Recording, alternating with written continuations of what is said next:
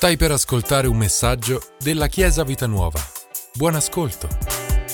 Buongiorno Chiesa, sono felicissima di essere qui, sono onorata e ogni volta che mi trovo da questa parte e non canto sono sempre molto emozionata. E questa mattina voglio condividere con voi qualcosa che è da tanto tempo che è nel mio cuore. E, ma prima di addentrarci voglio dirvi qualcosa sul titolo. Il titolo di questa predicazione è il mio grande progetto. E in questo titolo la parola mio è scritto in maiuscolo. Quando ho fatto mm, un esame per l'università, un esame di informatica, oltre a tutti i programmi, ho dovuto studiare, spero che si dica così, ho dovuto studiare la net etiquette, cioè un'etichetta eh, e l'etichetta è il galateo del, del, web, ok? Che regola, adesso non so Samu, Chiara, voi siete più ferrati in questo, però eh, va a regolare, diciamo, le comunicazioni. E mi è rimasta poca roba di quell'esame in realtà, eh, però mi è rimasta questa cosa, ehm, cioè questa, questa informazione mi è rimasta impressa perché io sono una di quelle che a volte attivo il blocco maiuscolo e me lo scordo. Ma in realtà quando scrivete le cose in maiuscolo state gridando. Cioè, quando tipo tu scrivi il mio grande progetto e mio è scritto in maiuscolo, stai dicendo il mio grande progetto, ok? Quindi adesso quando userete il maiuscolo so che ci penserete due volte se non è voluto, ok? Però il mio grande progetto, perché questo mio mi è venuto subito da scriverlo in maiuscolo? Perché credo che ci sia un grande progetto che appartenga proprio a te, proprio a me nello specifico.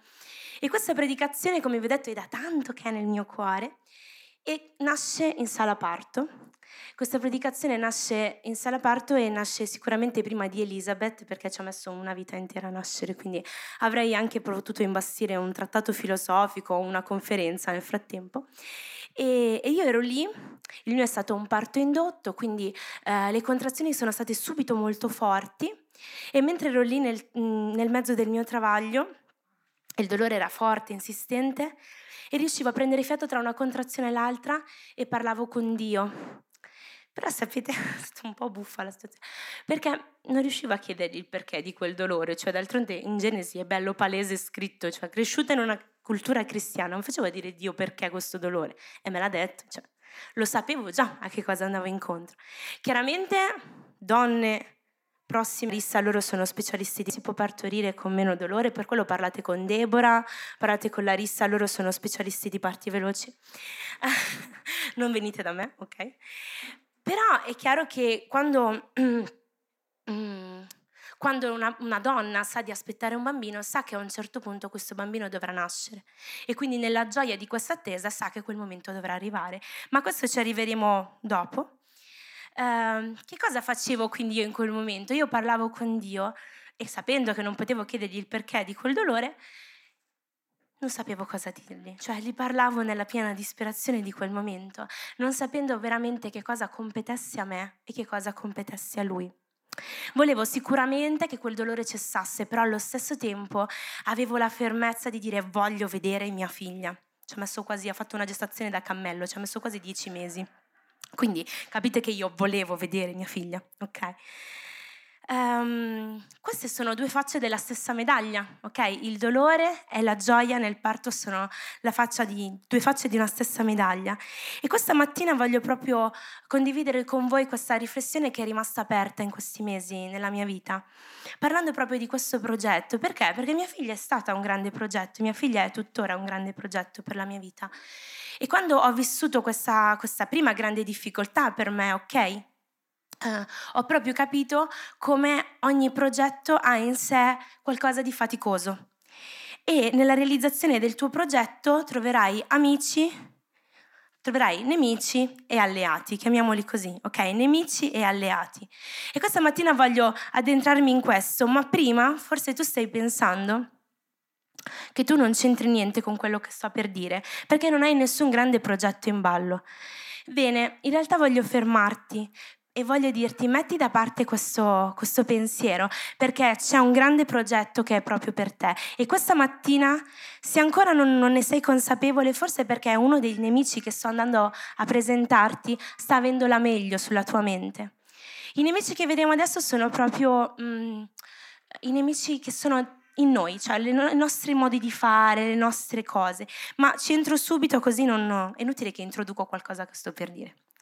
Il primo nemico, Chiesa, è la pigrizia. La pigrizia è un nemico che si sente molto furbino, ok? Perché? Perché la pigrizia ti convince che ti stai solo riposando e d'altronde è un tuo diritto perché sei molto stanco e allora tu ti metti sul divano, tiri la copertina e mentre sei lì sferra il suo attacco peggiore, inizia a moltiplicarsi finché quel riposo diventa una inattività completa, cioè sei fermo, immobile.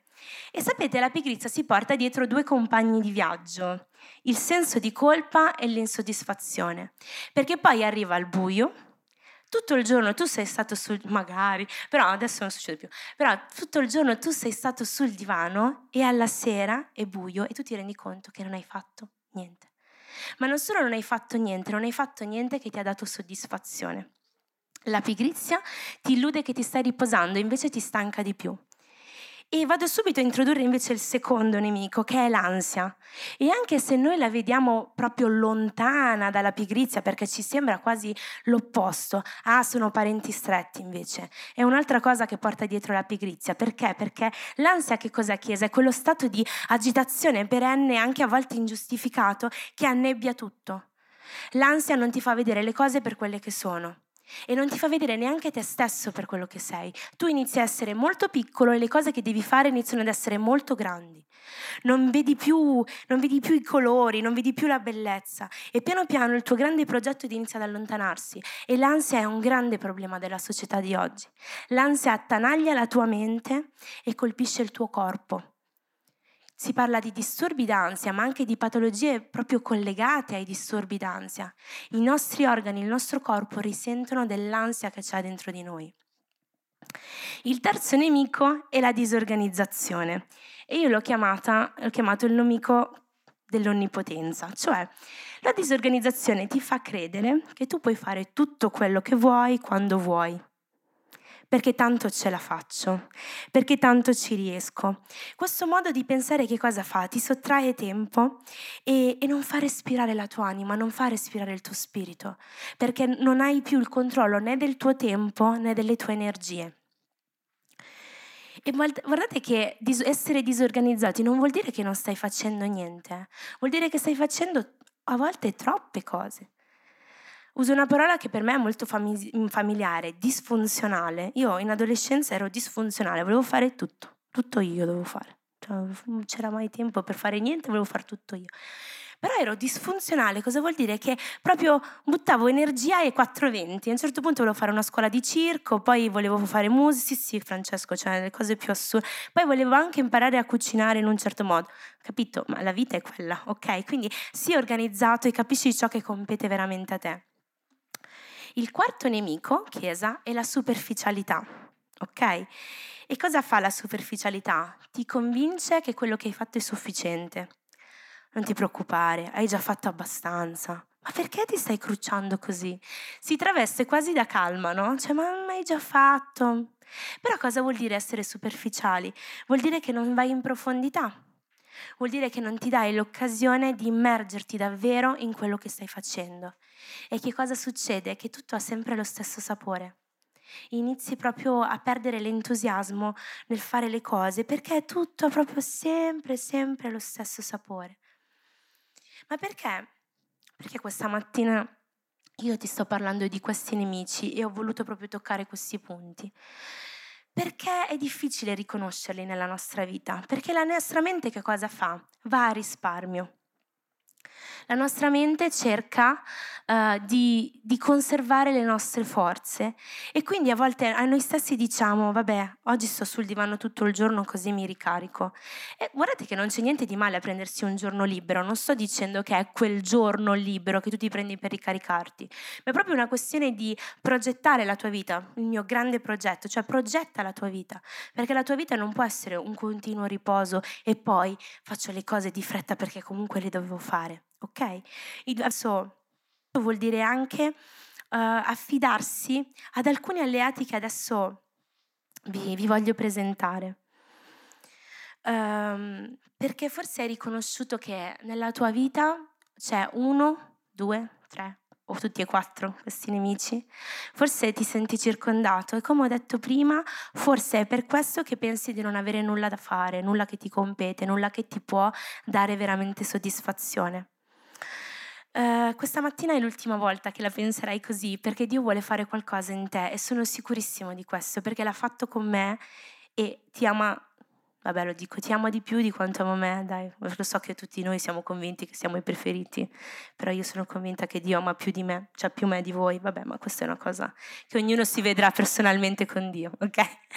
Però Dio l'ha fatto con me e lo vuole fare sicuramente con te, perché sei prezioso ai suoi occhi, perché Lui ti ama. Il primo alleato che risponde alla pigrizia è la priorità. Affronta le tue giornate dando priorità a ciò che va fatto prima, a ciò che è più importante, ma soprattutto ehm, non lasciarti sopraffare dalle mille cose. In Matteo 6:34 c'è scritto, non siate dunque in ansia, vedete come torna l'ansia? La Bibbia l'aveva, il Signore l'aveva già previsto, ne parlava già, ok? Non siate dunque in ansia per il domani, perché il domani si preoccuperà di sé stesso ok? È il domani che si preoccuperà di se stesso. Basta ciascun giorno il suo affanno. Quindi, priorità, organizza la tua giornata. E invece come rispondiamo all'ansia? Rispondiamo con l'amore. Ama ciò che fai, mettici passione e non lasciare che la tua giornata sia un semplice elenco di, di cose da fare. Io faccio l'elenco delle cose da fare e poi le spunto. Questa cosa mi, mi, mi fa stare bene, cioè mi ricordo quello che devo fare e a fine giornata so che l'ho fatto ok? Facendo quella lista. Ma non lasciare che sia un semplice foglio, una cosa che, che hai scritto e che devi fare. Rendile proprio delle esperienze che possono aggiungere valore alla tua vita. E in questo sicuramente prima Corinzi 13 quando dice quando anche parlassi le lingue degli uomini, degli angeli, se non ho amore sarai soltanto un cembalo risonante, ok? Cioè che cosa sta dicendo? Sta dicendo che puoi fare la cosa più nobile, la più bella, la più importante della tua vita, però se non ci metti amore, se non ci metti dedizione, se non ci metti passione, non ti resta nulla. E sapete, è molto sottile questa cosa perché in realtà quello che tu hai fatto ha avuto anche un effetto sull'altra persona o ha avuto il suo effetto, ma non è una questione di produttività, è una questione di cosa ti resta. Che cosa è rimasto dentro di me di questa esperienza? Come ha parlato questa esperienza alla mia vita? Ho amato quello che ho fatto, ho messo tutto me stesso in quello che ho fatto. E qui voglio parlarvi un po' di, di questo mio grande progetto, del tempo che sto vivendo oggi. Perché in questo tempo, dopo tante difficoltà, dopo tanti momenti un po' così, io mi sento al centro del mio grande progetto. Mi sento bene in quello che sto facendo. Sono felice eh, di essere mamma, sono felice di quello che sto facendo per la Chiesa. Ma per arrivare qui, come vi ho detto, il, il percorso è stato tortuoso, ok? E io faccio un lavoro che non è il lavoro della mia vita, ok? Non è un, un lavoro a cui ho sempre ambito. Io faccio la bidella. E nel tempo eh, ho, ho avuto alti e bassi in questo lavoro e quindi ho detto, forse dovrei cercare qualcos'altro, forse sono chiamata a qualcosa di meglio. Sicuramente c'è, c'è, qual- c'è, sempre un lavoro migliore di quello che tu stai facendo, a meno che sia un ereditiero, ok? Se no c'è sempre un lavoro migliore di quello che stai facendo. Però perché vi dico, io ho amato il mio lavoro? Intanto perché a me piace, ok? Ho detto al ritiro, a me piace pulire, ok? Eh, a me piace perché per me non è solo prendere una scopa e spazzare un'aula, ma è proprio prendersi cura delle persone che useranno quel luogo. È vedere quei ragazzi, quei bambini poter usufruire del mio lavoro e poter stare bene in quell'ambiente.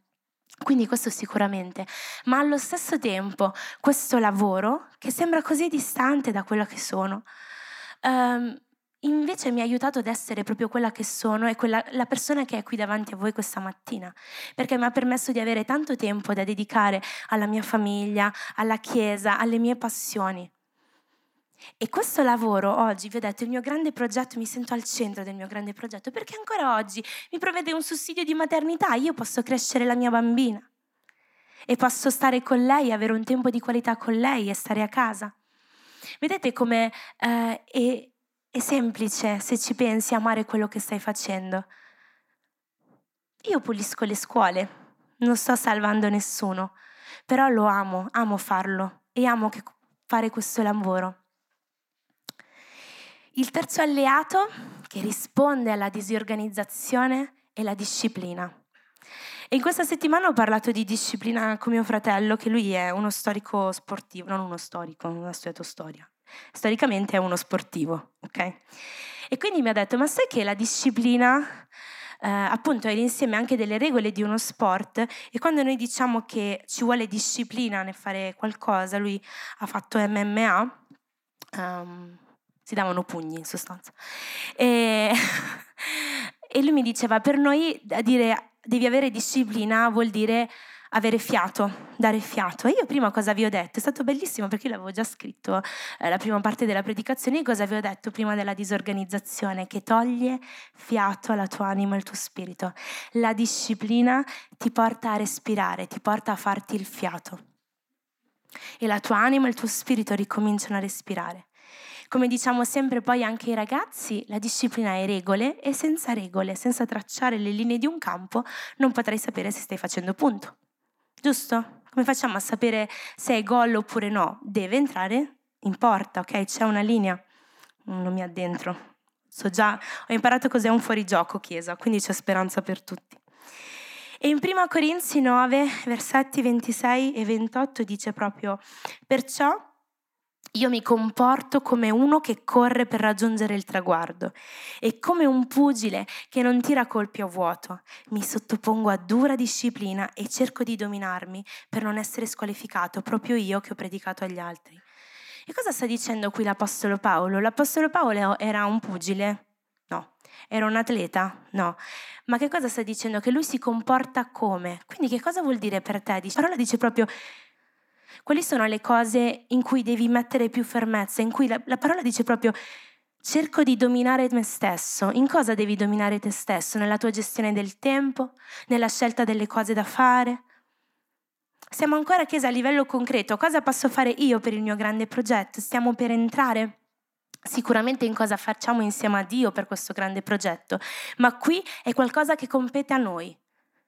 Come puoi sviluppare una continuità, un fiato, una disciplina, una, una coerenza, una costanza? C'è qualcosa, c'è da mettere in mano alla nostra vita. Il quarto alleato è la specificità e la specificità risponde alla superficialità. Cosa devi fare? Devi essere pignolo, devi ragionare, devi entrare a fondo in quello che fai. E vi faccio un esempio. Quando Elisabeth è nata, per me era una macchina da pianto automatica, cioè non capivo per cosa stava piangendo, piangeva appunto, ok? E io ogni volta riproponevo tutta una routine di cose. Forse ha fame, no, forse ha le coliche, no, forse deve fare il ruttino, magari deve essere cambiata, cioè era tutto, praticamente avevo un, un, un elenco a punti. Ma con il tempo ho imparato a conoscere mia figlia e um, questa settimana stavo sentendo Deborah e ho detto come, come, va con Pietro e lei mi ha detto una frase e mi hai detto uh, perché mi ha detto a volte piange allora io ho dato una mia interpretazione del fatto ma lei mi ha detto no io lo capisco quando ha fame perché quando ha fame fa così così così ok? Mi ha detto che faceva ah, come un cagnolino lei praticamente, ok? Però Deborah è una mamma bis, ok? E ha, ha già conosciuto certi aspetti di Pietro.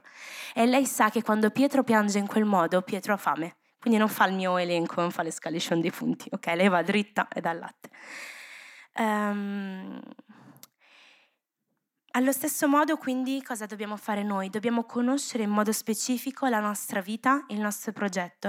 Questo perché, Chiesa, non solo per riconoscere se abbiamo fame, non è solo per riconoscere i nostri sintomi, ma la verità è che eh, siamo così superficiali a volte in quello che viviamo che non ci rendiamo neanche conto delle nostre vittorie e dei nostri successi. Io questa mattina vi ho detto tutte queste belle cose sul mio lavoro, ma voi sapete quanto ho pianto? per arrivare dove sono, senza rendermi conto che in realtà stavo facendo comunque nel mio piccolo qualcosa di grande. Perché il tuo grande progetto non è salvare il mondo, ma è fare qualcosa lì dove sei tu, è qualcosa che ha la tua forma. E ci arrivi pian piano a questa consapevolezza. Abbiamo presentato proprio i nostri nemici, quello che a volte ci, ci blocca, e i nostri alleati, quello che invece in cui dobbiamo prendere forza e iniziare a capire che c'è un valore nella nostra vita. Ma vi ho detto che c'è una parte che compete a Dio. E come facciamo entrare Dio nel nostro grande progetto? Voglio vedere velocemente dei passaggi in Nemia E mh, leggerò io Nemia 1 al versetto 4, Nemia 1 dal versetto 1 al versetto 4 dice proprio: Queste sono le memorie di Nemia, figlio di Acalia. Era l'anno ventesimo del regno di Artaserse e io mi trovavo nella cittadella di Susa, nel mese di Chisleo. Arrivò dalla regione di Giuda uno dei miei connazionali, un certo Anani insieme ad altre persone. Io domandai notizie del territorio di Giuda, della città di Gerusalemme e dei nostri che erano sfuggiti alla deportazione. Mi risposero sono in patria, nella provincia di Giuda, ma vivono in una grande miseria e senza nessuna difesa. Le mura di Gerusalemme sono diroccate e le porte delle città sono distrutte dal fuoco. Dove si trovava Nemia in quel momento? Si trova alla corte, alla corte corte del re Artaserse. Quindi, ragazzi, Nemia aveva il posto fisso. Proprio dal punto di vista italiano stava benissimo, era il consigliere del re, era lì, aveva il suo status di benessere, ma vediamo che cosa dice poi il versetto 4. Quindi è chiaro, arriva qualcuno da Gerusalemme e gli riferisce che lì le cose non vanno bene. E al versetto 4 dice, quando udì queste notizie mi misi a piangere Passai alcuni giorni in grande tristezza, non prendevo cibo e pregavo il Dio del cielo. Il tuo grande progetto è ciò che ti, ti, crea quel peso, anche se sei nella condizione migliore, anche se sei una bidella felice come me, okay? anche se sei nel tuo posto fisso, ti porta proprio a dire c'è qualcos'altro che devo fare, c'è qualcos'altro che devo fare. E Nemia fa proprio questo. Però attenzione, non vi sto dicendo sentiamo una forte emozione, sento che devo fare qualcosa, allora prendo, lascio tutto e vado. Guardate che cosa fa Nemia, dice quando udì queste notizie mi misi a piangere e questo è il tempo della grande emozione, ok? Si commuove, c'è, c'è qualcosa che sta lavorando dentro di lui. Ma poi cosa fa? Passai alcuni giorni in grande tristezza, non prendevo cibo e pregavo il Dio del cielo. Pregavo è un verbo all'imperfetto. Questa espressione ci dice che lui ha continuamente pregato in quei giorni, ha continuamente pregato. Non ha preso del partito, ha pregato. Ha preso del tempo per riflettere su quali dovevano essere i suoi passi. E non c'è stato cibo, non c'è stato niente che l'ha distratto, era lì fermo per capire perché sento questo peso, c'è qualcosa che io devo fare.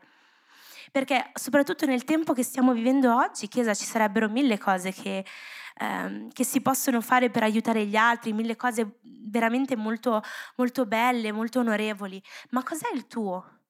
Non ti sto dicendo di fare qualsiasi cosa che il mondo ha bisogno, che le persone intorno a te hanno bisogno, ma cos'è il tuo grande progetto?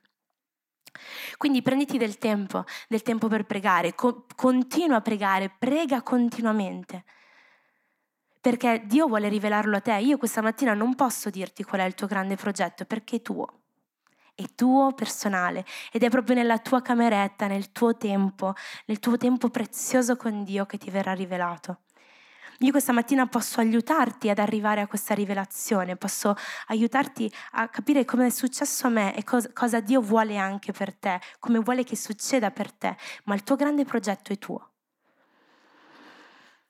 Uh, Nemia 2 al versetto 7, 8, dal 7 al 9 dice, quindi vediamo qui che Nemia si attiva e dice, Maestà, se non hai niente in contrario, dammi il lascia passare per i governatori della regione occidentale. Ha deciso di partire, Nemia, ok? Per Asaf, l'amministratore della... perché mi permettono di arrivare in Giudea. Mi servirebbe anche una lettera per Asaf, l'amministratore della foresta reale. Mi dovrà fornire il legname per le porte della fortezza presso il Tempio, per le porte delle mura della città e per farmi una casa. Il re mi concesse ogni cosa perché la mano di Dio mi proteggeva. Mi diede anche una scorta di cavalieri e di ufficiali dell'esercito. Che cosa possiamo imparare da questo passaggio? Innanzitutto, come detto prima, Nemia si organizza, ok? Ha preso del tempo, ha pregato e parte molto organizzato, sta chiedendo dei permessi, sta facendo tutto, tutta la prassi, sta seguendo un protocollo che si è dato, un protocollo che probabilmente ha proprio ricevuto in preghiera da Dio, ok? Quindi chiede il permesso al re di andare.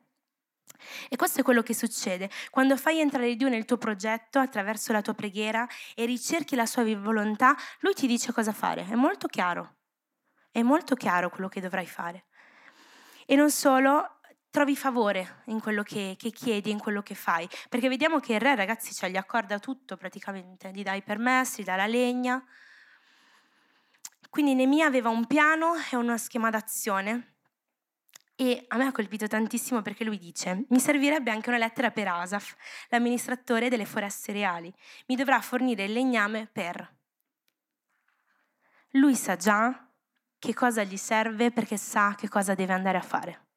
Questo mi parla proprio di equipaggiamento, di strategia, di non perdere un colpo, è quella specificità di cui parlavamo prima. C'è qualcosa che devo fare e mi serve qualcosa nello specifico, perché per costruire la mia casa, per costruire la, la porta del tempio, le mura, le porte delle mura, a me serve della legna e quindi me la porto dietro perché a me serve quello. Non ha detto, vabbè, mi porto un po' di legna perché a un certo punto avrò freddo, mm, accendo un fuocherello è tutto un altro modo di progettare. Sicuramente avranno anche pensato a qualcosa da mangiare per scaldarsi, ma qui stiamo parlando di qualcosa di molto più serio. È un progetto grande quello che hai in te, quello che hai davanti. Chiedi a Dio di mostrarti questo progetto e reperisci tutto il materiale che hai bisogno, perché c'è nel dettaglio Dio ti dirà quello che devi fare. E come dicevo prima, il re non solo gli accorda i permessi, ma l'ultimo versetto, il versetto 9 dice, mi diede anche una scorta di cavalieri e di ufficiali dell'esercito. E lo so che oggi dici, ah bravo, che carino che è stato il re. Però fermiamoci un attimo e mettiti nei panni di un re che sta regnando. Gli ufficiali del tuo esercito, il re si stava comunque esponendo a un rischio, perché? Perché aveva dato una parte dei suoi uomini, quegli uomini che erano pronti a morire per lui, quegli uomini che avrebbero proprio um, difeso il suo regno da qualsiasi attacco. Lui ne prende una parte e li dà a Nemia, si priva di qualcosa, di una parte delle forze, perché se qualcuno avesse attaccato il suo regno in quel tempo, si sarebbe comunque trovato con qualche persona in meno, ok? E questo è importante, Chiesa, perché? Perché quando noi iniziamo qualcosa a cui diamo valore, qualcosa che è al centro della volontà di Dio, anche chi non è dentro al tuo progetto, anche chi non ha capito pienamente quello che sta avvenendo, perché magari mm, non, non sta credendo con te in questa cosa, perché magari non conosce pienamente i tuoi piani, riconosce che c'è del valore e rinuncia a qualcosa per aiutarti. Proprio gli, cioè, gli dà difesa e protezione. Quindi davvero non, non continuare a ignorare questo grande progetto che è dentro di te. Ma sapete, al versetto 10 di quello stesso capitolo, proprio, siamo arrivati a leggere fino al 9, compare primo, la prima difficoltà di Nemia, che è una persona, è Samballat. Samballat è la sua crew, chiamiamoli così, ok? Samballat e tutti i suoi amici che non vedono di buon occhio quello che Nemia sta facendo. Perché? Perché a lui di buono non portava niente. Stava facendo del bene a qualcun altro e lui non era d'accordo che Gerusalemme potesse rinascere, potesse proprio eh, ritornare a vivere, ad essere una, una, una città fiorente. E quindi inizia a mettere i bastoni tra le ruote a Nemia e se questa cosa vi, vi sta appassionando, veramente vi invito a prendere il libro di Nemia e di leggerlo in questa settimana. Perché io mi fermerò qui, perché è proprio qui che è il cuore del mio messaggio questa mattina, il cuore di quello che Dio ha per te. A un certo punto, anche se avrai sterminato tutti i tuoi nemici, alleato tutti i tuoi alleati, avrai cercato la volontà di Dio e sarai al pieno, nel pieno proprio, io gli ho detto, io mi sento al centro del mio grande progetto, incontrerai una difficoltà. E questa mattina quello che voglio è proprio dirvi, Chiesa, proprio dirci, Chiesa, non farti spaventare dalla stanchezza e dalla difficoltà, perché c'è qualcosa di grande. E come ho detto prima, quando una coppia, quando un marito e una moglie desiderano avere un bambino, ci sono molte fasi belle. Una di queste è sicuramente la gravidanza, cioè vedi la vita crescere dentro di te, il papà si emoziona per l'ecografia, cerca di sentire tutti i movimenti, ah, ti dice ma si è mosso? In realtà era solo una bolla d'aria perché avevi fame, ma tu gli dirai sempre sì, perché così lo, lo convincerai che c'è questo. L'ho fatto qualche volta, amore, è successo questa cosa. Queste sono confessioni da pulpito.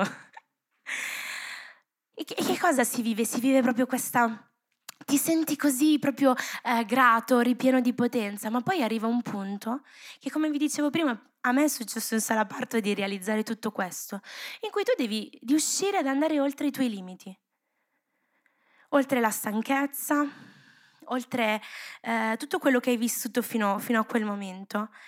E ehm, sapete, ehm, non dobbiamo pensare che il nostro percorso verso il nostro progetto sia, al, sia lontano dalla fatica, sia lontano dal sacrificio. Questa mattina io proprio ti sto dicendo, il tuo grande progetto è fortemente legato al sacrificio e alla fatica. Ma come una mamma sa che proverà quel dolore, farà quel sacrificio per portare vita, allo stesso modo nella tua vita Forse sei chiamato a vivere questo sacrificio, a fare delle rinunce, a rinunce, ma proprio del tempo, Chiesa. Non, non andiamo tanto lontano, ma proprio sacrificare il tuo tempo, dedicare il tuo tempo. Forse sarai chiamato a farlo, ma questo è perché devi portare vita. C'è qualcosa di nuovo in te che, nas- che, deve nascere. Mentre ero lì in sala parto, a un certo punto ho fatto un travaglio di 16 ore e mezza praticamente. A un certo punto Manuel ha ben, ben presente questa scena, io ho detto all'ostetrica, ho guardato e ho detto, io non ho più niente da dare. Ero sfinita e la mia più grande paura non era il dolore, perché ormai quello ragazzi c'era lì, era il mio compagno, ma era proprio la paura di dire non avrò forze quando toccherà a me.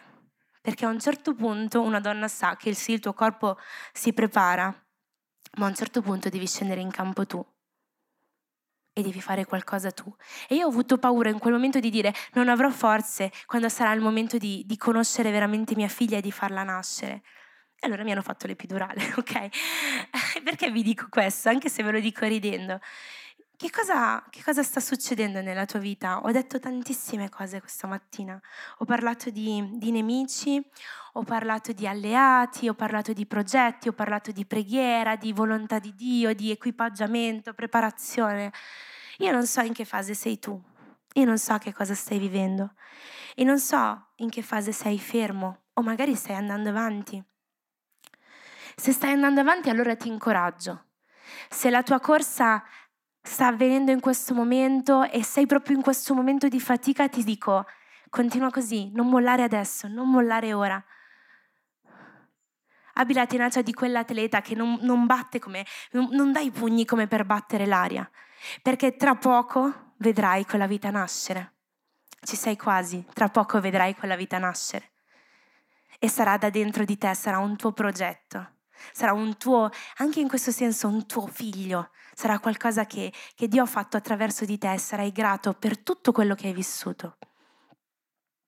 Se invece in questo momento sei fermo in alcune di queste fasi che, che ho elencato, allora ti dico, è il momento di prendere posizione questa mattina e di tirarti su e di ricominciare a correre. Sapete, nella Bibbia noi parliamo sempre di segni, prodigi e miracoli. E in Matteo 15,15 15 c'è scritto proprio così. Verso sera i discepoli si avvicinarono a Gesù e gli dissero, è già tardi e questo luogo è isolato. Lascia andare la gente in modo che possa comprarsi da mangiare nei villaggi. Che, pes- che episodio è questo, Chiesa? È l'episodio della moltiplicazione dei pani e dei pesci. Cioè, stiamo parlando di un grande segno di cui ancora oggi parliamo, ma che cosa sarebbe successo se Gesù avesse dato ascolto ai discepoli? Cioè proprio gli hanno proprio detto, è già tardi, questo luogo è isolato, lascia andare la gente in modo che possa comprarsi da mangiare. Qua è proprio per dire, Signore, siamo stanchi, dobbiamo pure metterci a cucinare per tutti questi. E quando ho letto questi versetti ho ripensato al ritiro che abbiamo appena fatto è il fatto che sapevamo che saremmo stati completamente distrutti, non come dice mia nonna, ma che saremmo stati completamente distrutti dalla cucina e quindi abbiamo deciso di dire a noi stessi, Signore, è già tardi, questo pranzo di domenica li portiamo al McDonald's, non cucineremo per loro, ok? Però qui Gesù invece che cosa risponde? Chiese, ma Gesù disse loro, non hanno bisogno di andare via, dategli voi qualcosa da mangiare. Mentre loro vedevano la fatica di preparare un pasto per la folla, Gesù vedeva il bisogno. E sapete, a volte facciamo questa distinzione e voglio sottolinearla oggi. Gesù stava parlando della folla. La folla sono persone che stavano pretendendo qualcosa da Gesù, non erano i discepoli che erano stati chiamati a seguirlo e in qualche modo quando Gesù gli dice sentite dovete pensarci voi, insomma, un poco stanchi, però lo fanno. La folla stava pretendendo qualcosa da Gesù, eppure per lui umanamente sarebbe stato più semplice dire sì, sì, è vero, si è fatto tardi, non mi ero accorta. Oh ragazzi, è fatta una certa, andate a casa, ok? Invece che cosa dice? Dice no, loro non hanno bisogno di andare via. A volte devi andare oltre la tua stanchezza perché c'è un bisogno intorno a te, c'è qualcosa intorno a te. Se ti fermerai, se ti stai fermando alla tua stanchezza, allora stai per perderti qualcosa di grande, perché questo segno noi lo ricordiamo ancora oggi come la moltiplicazione del pane e dei pesci. E raramente ci fermiamo a guardare che cosa hanno detto i discepoli, che cosa guardiamo? Il fatto che la folla ha mangiato, il fatto che il cibo è avanzato, 12 ceste. Ci ricordiamo quello. Non sentirti in colpa se ti senti stanco, è normale. Nessuno si ricorderà della tua stanchezza ma se vai fino in fondo nessuno ti giudicherà perché sei stanco. È normale. Neanche Gesù ti giudica perché sei stanco, però ti ricorda che intorno a te c'è un bisogno e c'è qualcosa da fare. Quindi questa mattina proprio voglio chiederti dove ti trovi, che cosa sta succedendo nella tua vita, a che punto sei hai realizzato che c'è questo, questo grande valore nella tua vita, mentre chiedo al gruppo Lode di posizionarsi. Hai realizzato che tutto questo è proprio per te, hai bloccato quel, quel pensiero che, che ti ho detto all'inizio. E che cosa stai vivendo? È un dolore? Hai bisogno di un'anestesia come è stato per me in quel momento? E come vi ho detto prima, è arrivata l'epidurale. Sapete, ho ripreso fiato e sono riuscita ad avere forze per quando è arrivato il momento di, di vedere Elisabeth. Quella cosa mi ha dato fiato. Non vergognarti di chiedere aiuto, forse hai solo bisogno di riposarti. Ed è giusto che tu impari a riposarti. Ed è giusto che tu impari a riposare in Dio, sicuramente, e che impari a riposare anche nel tuo corpo, nella tua mente. Non essere pigro, riposati, è diverso. Cosa ti sta bloccando o cosa ti sta rallentando? Chiesa, è, è fortissimo quello che ho sentito predicando questa, eh, predicando, era, scrivendo questa predicazione, perché credo che io credo tantissimo in ognuno di, di, noi, credo tantissimo in Chiesa Vita Nuova, credo in quello che facciamo, credo in quello che i nostri pastori fanno e come si muovono per noi, ma anche per come si muovono per le persone che sono fuori di qui, che non hanno ancora conosciuto, non hanno ancora consapevolezza di chi è Gesù e della salvezza. Il mondo sta aspettando la manifestazione dei figli di Dio. E se lo portiamo a noi oggi, ti dico, questa valle sta aspettando la manifestazione di Chiesa Vita Nuova. E Chiesa Vita Nuova non sono solo i pastori. Chiesa Vita Nuova siamo noi oggi, siamo noi oggi più le persone del primo turno, più le persone che non sono riuscite a venire, più le persone che ci seguono da casa. Il mondo sta aspettando la tua manifestazione, sta aspettando di vedere quello che tu sai fare, ma non per dimostrare qualcosa, ma perché amerai fare quello che stai facendo. E perché ogni caratteristica che è in te parlerà a qualcuno. Tu sei chiamato a risplendere e voglio chiedervi di alzarvi in piedi.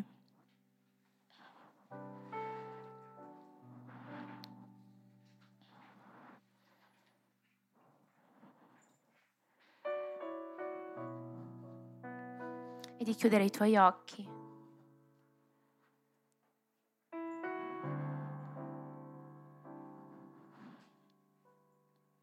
Per favore prenditi questo tempo. Prenditi questo tempo per capire cosa sta succedendo dentro di te, dov'è quel grande progetto. E mentre canteremo questo canto,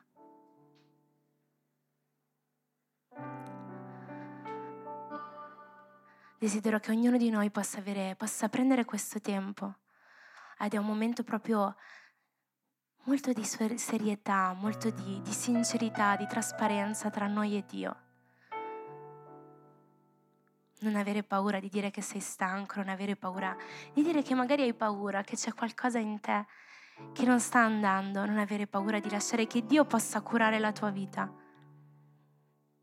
Facciamolo Chiesa, facciamolo adesso. Alleluia. Grazie per averci ascoltato. Rimani aggiornato attraverso i nostri canali social. Ci trovi su Facebook, Instagram, Spotify e sul sito www.chiesavitanuova.org.